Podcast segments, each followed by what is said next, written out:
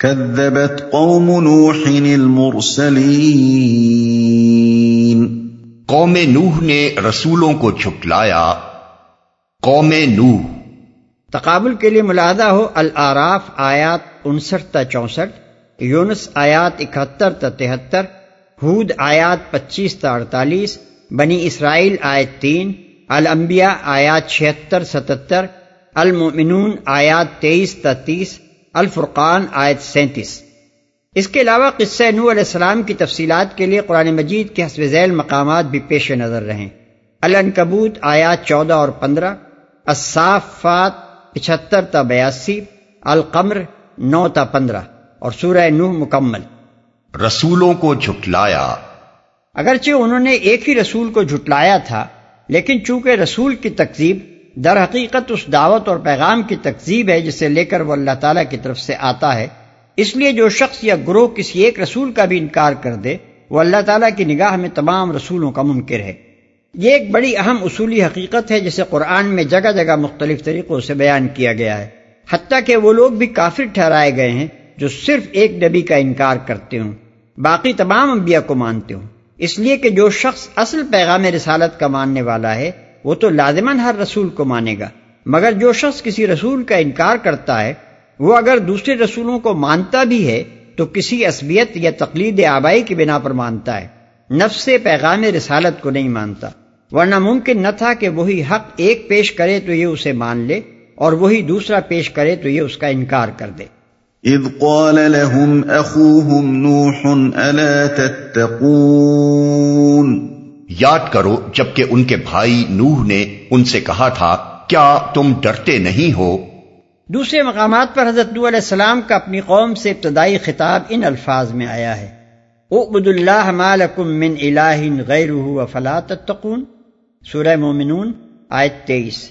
یعنی اللہ کی بندگی کرو، اس کے سوا تمہارا کوئی خدا نہیں ہے۔ تو کیا تم ڈرتے نہیں ہو؟ نیز وزید ارشاد ہوا عبد اللہ و تقو سورہ نو آیت تین یعنی اللہ کی بندگی کرو اور اس سے ڈرو اور میری اطاعت کرو۔ اس لیے یہاں حضرت نو علیہ السلام کے اس ارشاد کا مطلب محض خوف نہیں بلکہ اللہ کا خوف ہے۔ یعنی کیا تم اللہ سے بے خوف ہو گئے؟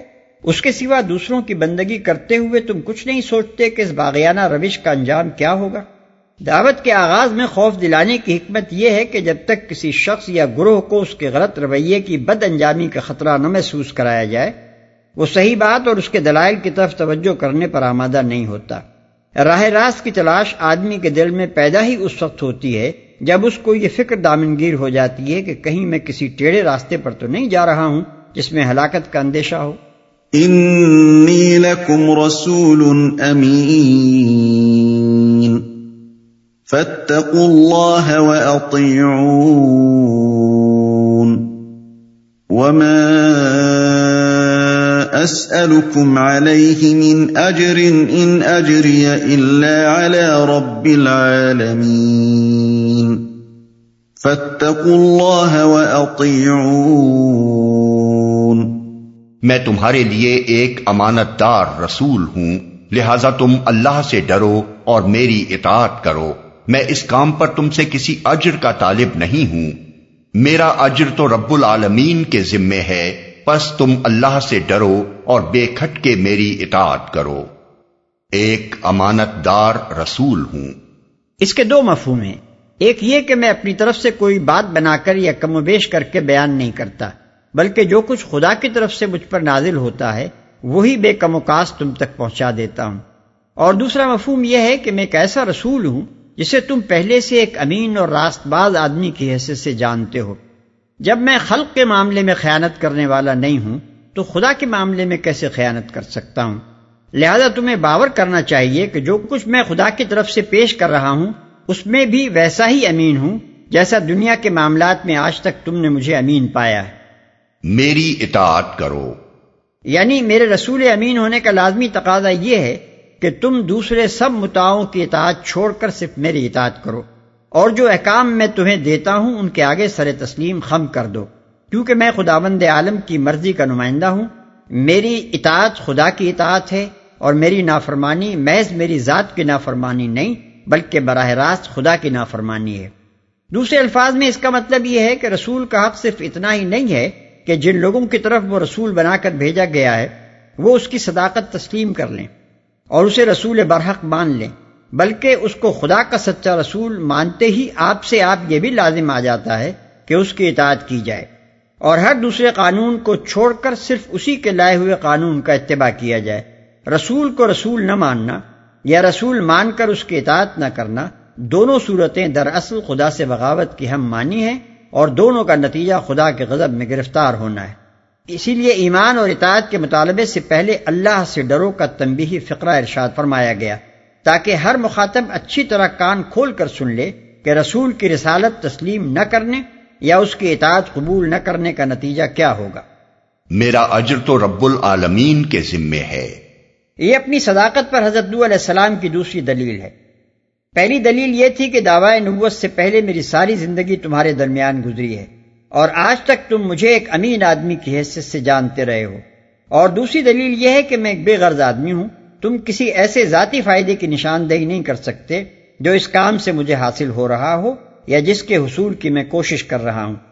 اس بے غرضانہ طریقے سے کسی ذاتی نفع کے بغیر جب میں اس دعوت حق کے کام میں شب و روز اپنی جان کھپا رہا ہوں، اپنے اوقات اور اپنی محنتیں صرف کر رہا ہوں اور ہر طرح کی تکلیفیں اٹھا رہا ہوں، تو تمہیں باور کرنا چاہیے کہ میں اس کام میں مخلص ہوں۔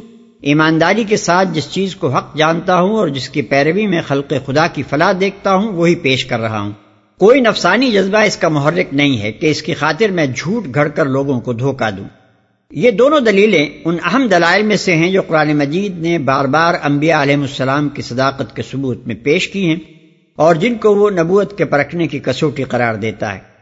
نبوت سے پہلے جو شخص ایک معاشرے میں برسوں زندگی بسر کر چکا ہو اور لوگوں نے ہمیشہ ہر معاملے میں اسے سچا اور راست باز آدمی پایا ہو۔ اس کے متعلق کوئی غیر متاثب آدمی مشکل ہی سے یہ شک کر سکتا ہے کہ وہ یکائق خدا کے نام سے اتنا بڑا جھوٹ بولنے پر اتر آئے گا کہ اسے نبی نہ بنایا گیا ہو اور وہ کہے کہ خدا نے مجھے نبی بنایا ہے۔ پھر دوسری اس سے بھی اہم تر بات یہ ہے کہ ایسا سفید جھوٹ کوئی شخص نیک نیتی کے ساتھ تو نہیں کھڑا کرتا۔ لامحلہ کوئی نفسانی غرض ہی اس فریب کاری کی محرک ہوتی ہے۔ اور جب کوئی شخص اپنی اغراض کے لیے اس طرح کی فریب کاری کرتا ہے، تو اخفاق کی تمام کوششوں کے باوجود اس کے آثار نمایاں ہو کر رہتے ہیں۔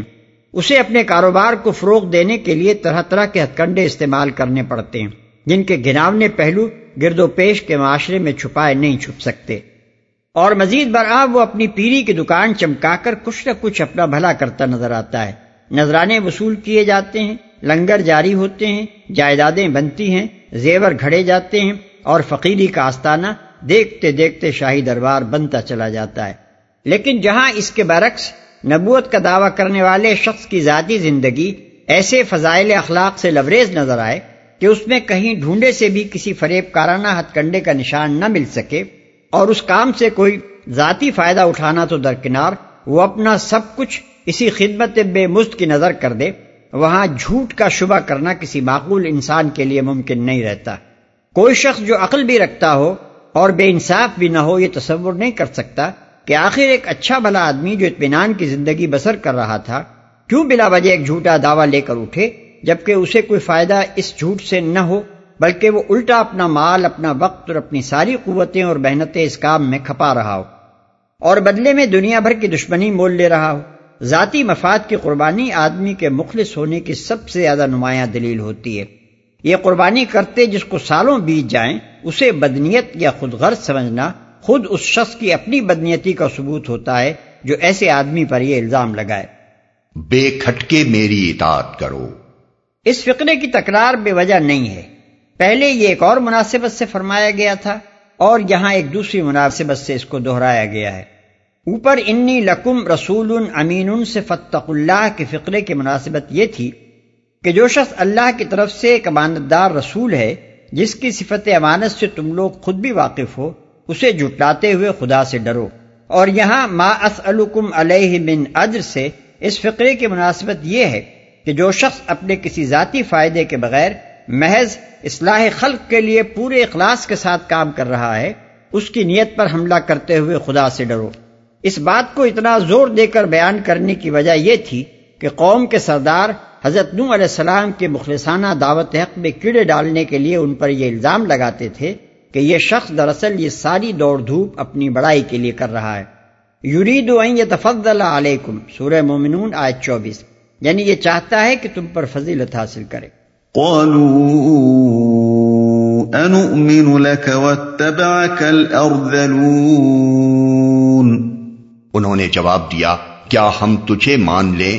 حالانکہ تیری پیروی رزیل ترین لوگوں نے اختیار کی ہے۔ یہ لوگ جنہوں نے حضرت نو علیہ السلام کو دعوت حق کا یہ جواب دیا، ان کی قوم کے سردار، شیوخ اور اشراف تھے۔ جیسا کہ دوسرے مقام پر اسی قصے کے سلسلے میں بیان ہوا ہے۔ فقال الملأ الذين كفروا من قومه ما نراك الا بشرا مثلنا وما نراك اتبعك الا الذين هم ارادلنا بادي الراء وما نرى لكم علينا من فضل۔ سورہ ہود آیت ستائیس۔ یعنی اس کی قوم کے کافر سرداروں نے کہا، ہمیں تو تم اس کے سوا کچھ نظر نہیں آتے کہ بس ایک انسان ہو ہم جیسے، اور ہم دیکھ رہے ہیں کہ تمہاری پیروی صرف ان لوگوں نے بے سمجھے بوجھے اختیار کر لی ہے جو ہمارے ہاں کے ارادل ہیں۔ اور ہم کوئی چیز بھی ایسی نہیں پاتے جس میں تم لوگ ہم سے بڑھے ہوئے ہو۔ اس سے معلوم ہوا کہ حضرت علیہ السلام پر ایمان لانے والے زیادہ تر غریب لوگ، چھوٹے چھوٹے پیشہ ور لوگ، یا ایسے نوجوان تھے جن کی قوم میں کوئی حیثیت نہ تھی۔ رہے اونچے طبقے کے باثر اور خوشحال لوگ تو وہ ان کی مخالفت پر کمر بستہ تھے۔ اور وہی اپنی قوم کے عوام کو طرح طرح کے فریب دے دے کر اپنے پیچھے لگائے رکھنے کی کوشش کر رہے تھے۔ اس سلسلے میں جو دلائل وہ حضرت نوح علیہ السلام کے خلاف پیش کرتے تھے، ان میں سے ایک استدلال یہ تھا کہ اگر نوح کی دعوت میں کوئی وزن ہوتا تو قوم کے عمرہ علماء، مذہبی پیشوا، معززین اور سمجھدار لوگ اسے قبول کرتے۔ لیکن ان میں سے تو کوئی بھی اس شخص پر ایمان نہیں لایا ہے۔ اس کے پیچھے لگے ہیں ادنا طبقوں کے چند نادان لوگ جو کوئی سمجھ بوجھ نہیں رکھتے۔ اب کیا ہم جیسے بلند پایا لوگ ان بے شعور اور کمین لوگوں کے زمرے میں شامل ہو جائیں؟ بھائی نہیں، یہی بات قریش کے کفار نبی صلی اللہ علیہ وسلم کے متعلق کہتے تھے کہ ان کے پیروں یا تو غلام اور غریب لوگ ہیں یا چند نادان لڑکے قوم کے اکابر اور بزین میں سے کوئی بھی ان کے ساتھ نہیں ہے۔ ابو سفیان نے ہرقل کے سوالات کا جواب دیتے ہوئے بھی یہی کہا تھا کہ تب اہو من افا اول مساکین یعنی محمد صلی اللہ علیہ وسلم کی پیروی ہمارے غریب اور کمزور لوگوں نے قبول کی ہے۔ گویا ان لوگوں کا طرز فکر یہ تھا کہ حق صرف وہ ہے جسے قوم کے بڑے لوگ حق مانے کیونکہ وہی عقل اور سمجھ بوجھ رکھتے ہیں۔ رہے چھوٹے لوگ تو ان کا چھوٹا ہونا ہی اس بات کی دلیل ہے کہ وہ بے عقل اور ضعیف الرائے ہیں۔ اس لیے ان کا کسی بات کو مان لینا اور بڑے لوگوں کا رد کر دینا صاف طور پر یہ مانی رکھتا ہے کہ وہ ایک بے وزن بات ہے۔ بلکہ کفار مکہ تو اس سے بھی آگے بڑھ کر یہ دلیل لاتے تھے کہ پیغمبر بھی کوئی معمولی آدمی نہیں ہو سکتا۔ خدا کو اگر واقعی کوئی پیغمبر بھیجنا منظور ہوتا تو کسی بڑے رئیس کو بناتا۔ وقالو لولا نزل هذا القرآن على رجل من القريتين عظیم۔ سورہ زخرف آیت تین۔ یعنی وہ کہتے ہیں کہ یہ قرآن ہمارے دونوں شہروں یعنی مکہ اور طائف کے کسی بڑے آدمی پر کیوں نہ نازل کیا گیا۔ قال وما علمي بما كانوا يعملون۔ ان حسابهم الا على ربي لو تشعرون نوح نے کہا میں کیا جانوں کہ ان کے عمل کیسے ہیں؟ ان کا حساب تو میرے رب کے ذمے ہے۔ کاش تم کچھ شعور سے کام لو. یہ ان کے اعتراض کا پہلا جواب۔ جیسا کہ اوپر بیان ہوا ان کے اعتراض کی بنیاد اس مفروضے پر تھی کہ جو لوگ غریب محنت پیشہ اور ادنا درجے کی خدمات انجام دینے والے ہیں یا معاشرے کے پس طبقات سے تعلق رکھتے ہیں، ان میں کوئی ذہنی صلاحیت نہیں ہوتی اور وہ علم و عقل اور سمجھ بوجھ سے آری ہوتے ہیں۔ اس لیے نہ ان کا ایمان کسی فکر و بصیرت پر مبنی، نہ ان کا اعتقاد لائق اعتبار اور نہ ان کے اعمال کا کوئی وزن۔ حضرت نو علیہ السلام اس کے جواب میں فرماتے ہیں کہ میرے پاس یہ جاننے کا کوئی ذریعہ نہیں کہ جو شخص میرے پاس آ کر ایمان لاتا ہے اور ایک عقیدہ قبول کر کے اس کے مطابق عمل کرنے لگتا ہے اس کے اس فیل کی تہ میں کیا محرکات کام کر رہے ہیں؟ اور وہ کتنی کچھ قدر و قیمت رکھتے ہیں؟ ان چیزوں کا دیکھنا اور ان کا حساب لگانا تو خدا کا کام ہے میرا اور تمہارا کام نہیں ہے۔ وما انا بطارد المؤمنین ان انا الا نذیر مبین میرا یہ کام نہیں ہے کہ جو ایمان لائیں ان کو میں دھٹکار دوں۔ میں تو بس ایک صاف صاف متنبع کر دینے والا آدمی ہوں۔ یہ ان کے اعتراض کا دوسرا جواب ہے۔ ان کے اعتراض میں یہ بات بھی مزمر تھی کہ ایمان لانے والوں کا جو گروہ حضرت نو علیہ السلام کے گرد جمع ہو رہا ہے، یہ چونکہ ہمارے معاشرے کے ادنا طبقات پر مشتمل ہے، اس لیے اونچے طبقوں میں سے کوئی شخص اس زبرے میں شامل ہونا گوارا نہیں کر سکتا۔ دوسرے الفاظ میں گویا وہ یہ کہہ رہے تھے کہ اے نوح، کیا تم پر ایمان لا کر ہم اپنے آپ کو ارادل اور صفحہ میں شمار کرائیں؟ کیا ہم غلاموں، نوکروں، مزدوروں اور کام پیشہ لوگوں کی صف میں آ بیٹھیں؟ حضرت نو علیہ السلام اس کا جواب یہ دیتے ہیں کہ میں آخر یہ غیر معقول طرز عمل کیسے اختیار کر سکتا ہوں کہ جو لوگ میری بات نہیں مانتے، ان کے تو پیچھے پھرتا رہوں اور جو میری بات مانتے ہیں، انہیں دھکے دے کر نکال دوں۔ میری حیثیت تو ایک ایسے بےلاگ آدمی کی ہے جس نے الل اعلان کھڑے ہو کر پکار دیا ہے کہ جس طریقے پر تم لوگ چل رہے ہو، یہ باطل ہے اور اس پر چلنے کا انجام تباہی ہے۔ اور جس طریقے کی طرف میں رہنمائی کر رہا ہوں، اسی میں تم سب کی نجات ہے۔ اب جس کا جی چاہے، میری اس تنبی کو قبول کر کے سیدھے راستے پر آئے اور جس کا جی چاہے، آنکھیں بند کر کے تباہی کی راہ چلتا رہے۔ میں یہ نہیں کر سکتا کہ جو اللہ کے بندے میری اس تنبی کو سن کر سیدھا راستہ اختیار کرنے کے لیے میرے پاس آئیں، ان کی ذات، برادری نصب اور پیشہ پوچھوں اور اگر وہ آپ لوگوں کی نگاہ میں کمین ہوں تو ان کو واپس کر کے اس انتظار میں بیٹھا رہوں کہ شریف حضرات کب تباہی کا راستہ چھوڑ کر نجات کی راہ پر قدم رنجا فرماتے ہیں۔ ٹھیک یہی معاملہ ان آیات کے نزول کے زمانے میں نبی صلی اللہ علیہ وسلم اور کفار مکہ کے درمیان چل رہا تھا۔ اور اسی کو نگاہ میں رکھنے سے یہ سمجھ میں آ سکتا ہے کہ حضرت نو علیہ السلام اور ان کی قوم کے سرداروں کی یہ گفتگو یہاں کیوں سنائی جا رہی ہے۔ کفار مکہ کے بڑے بڑے سردار نبی صلی اللہ علیہ وسلم سے کہتے تھے کہ ہم آخر بلال اور عمار اور صہیب جیسے غلاموں اور کام پیشہ لوگوں کے ساتھ کیسے بیٹھ سکتے ہیں؟ گویا ان کا مطلب یہ تھا کہ ایمان لانے والوں کی سب سے یہ غریب لوگ نکالے جائیں، تب کوئی امکان اس کا نکل سکتا ہے کہ اشراف ادھر کا رخ کریں۔ ورنہ یہ کسی طرح ممکن نہیں ہے کہ محمود اور ایاز ایک صف میں کھڑے ہو جائیں۔ اس پر نبی صلی اللہ علیہ وسلم کو اللہ تعالیٰ کی طرف سے بالکل صاف اور دو ٹوک الفاظ میں یہ ہدایت دی گئی کہ حق سے منہ موڑنے والے متکبروں کی خاطر ایمان قبول کرنے والے غریبوں کو دھکے نہیں دیے جا سکتے۔ چنانچہ ارشاد ہوا، اما من استغنا فانت له تصدى وما عليك الا يذكى واما من جاءك يسعى وهو يخشى فانت عنه تلاها كلا انها تذكره فمن شاء ذكره سورہ ابس، آیات پانچ تا تیرہ۔ یعنی اے محمد صلی اللہ علیہ وسلم، جس نے بے نیازی برتی، تم اس کے پیچھے پڑتے ہو۔ حالانکہ اگر وہ نہ سدھرے، تو تم پر اس کی کیا ذمہ داری ہے؟ اور جو تمہارے پاس دوڑا آتا ہے، اس حال میں کہ وہ اللہ سے ڈر رہا ہے، تم اس سے بے رخی برتتے ہو۔ ہرگز نہیں، یہ تو ایک نصیحت ہے جس کا جی چاہے اسے قبول کرے۔ مزید ارشاد ہوتا ہے، ولا تترد الذین يدعون ربهم بالغدات والعشی یریدون وجہ ما علیک من حسابهم من شیء وما من حسابک علیہم من شیء فتتردهم فتکون من الظالمین وكذلك فتنا بعضهم ببعض ليقولوا أهؤلاء من الله عليهم من بيننا. أليس الله بأعلم بالشاكرين؟ سورہ انعام آیت باون. یعنی نہ دور پھینکو ان لوگوں کو جو شب و روز اپنے رب کو پکارتے ہیں، محض اس کی خوشنودی کی خاطر۔ ان کا کوئی حساب تمہارے ذمے نہیں اور تمہارا کوئی حساب ان کے ذمے نہیں۔ اس پر بھی اگر تم انہیں دور پھینکو گے، تو ظالموں میں شمار ہوگے۔ ہم نے تو اس طرح ان لوگوں میں سے بعض کو بعض کے ذریعے آزمائش میں ڈال دیا ہے تاکہ وہ کہیں، کیا ہمارے درمیان بس یہی لوگ رہ گئے تھے جن پر اللہ کا فضل و کرم ہوا؟ ہاں کیا اللہ اپنے شاکر بندوں کو ان سے زیادہ نہیں جانتا؟ قالوا لئن لم تنته يا نوح لتكونن من المرجومين۔ انہوں نے کہا اے نوح اگر تو باز نہ آیا تو پھٹکارے ہوئے لوگوں میں شامل ہو کر رہے گا۔ اصل الفاظ ہیں لتکونن من المرجومین۔ اس کے دو معنی ہو سکتے ہیں۔ ایک یہ کہ تم کو رجم کیا جائے گا یعنی پتھر مار مار کر ہلاک کر دیا جائے گا۔ دوسرے معنی یہ ہو سکتے ہیں کہ تم پر ہر طرف سے گالیوں کی بچھاڑ کی جائے گی۔ جہاں جاؤ گے، دھتکارے اور پھٹکارے جاؤ گے۔ عربی محاورے کے لحاظ سے ان الفاظ کے یہ دونوں معنی لیے جا سکتے ہیں۔ قال رب ان قومي كذبون۔ فافتح بيني وبينهم فتحا ونجني ومن معي من المؤمنين.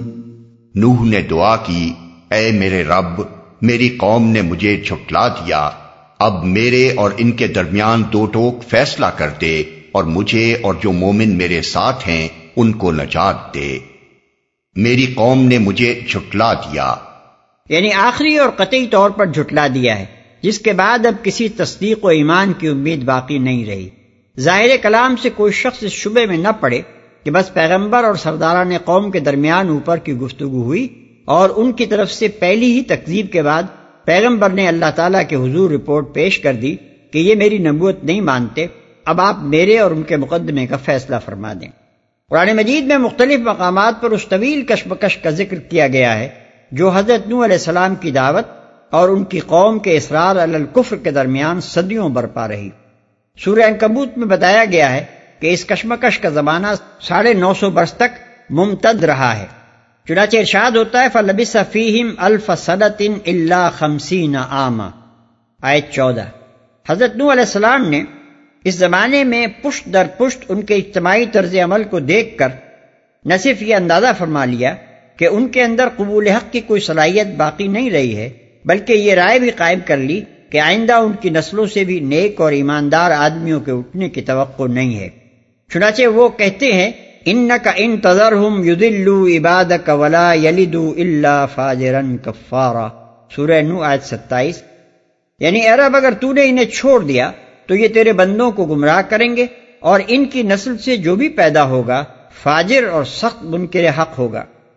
خود اللہ تعالیٰ نے بھی حضرت نو علیہ السلام کی اس رائے کو درست قرار دیا اور اپنے علم کامل و شامل کے بنا پر فرمایا من قومی کا من قد آمن فلا تبتئس بما کانو یفعلون. سورہ ہود آج چھتیس۔ تیری قوم میں سے جو ایمان لا چکے، بس وہ لا چکے۔ اب کوئی ایمان لانے والا نہیں ہے، لہذا اب ان کے کرتوتوں پر غم کھانا چھوڑ دے۔ ان کو نجات دے۔ یعنی صرف یہی فیصلہ نہ کر دے کہ حق پر کون ہے اور باطل پر کون، بلکہ وہ فیصلہ اس شکل میں نافذ فرما کہ باطل پرست تباہ کر دیے جائیں اور حق پرست بچا لیے جائیں۔ یہ الفاظ کہ مجھے اور میرے مومن ساتھیوں کو بچا لے، خود بخود اپنے اندر یہ مفہوم رکھتے ہیں کہ باقی لوگوں پر عذاب نازل کر اور انہیں حرف غلط کی طرح مٹا کر رکھ دے۔ فَأَنجَيْنَاهُ وَمَن مَّعَهُ فِي الْفُلْكِ الْمَشْحُونِ ثُمَّ أَغْرَقْنَا بَعْدُ الْبَاقِينَ۔ آخر کار ہم نے اس کو اور اس کے ساتھیوں کو ایک بھری ہوئی کشتی میں بچا لیا اور اس کے بعد باقی لوگوں کو غرق کر دیا۔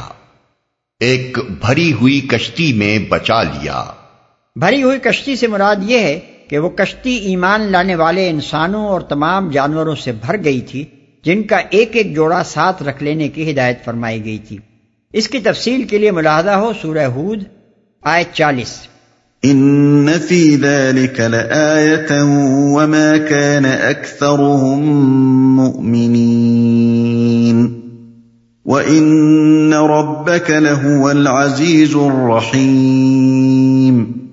یقیناً اس میں ایک نشانی ہے مگر ان میں سے اکثر لوگ ماننے والے نہیں۔ اور حقیقت یہ ہے کہ تیرا رب زبردست بھی ہے اور رحیم بھی۔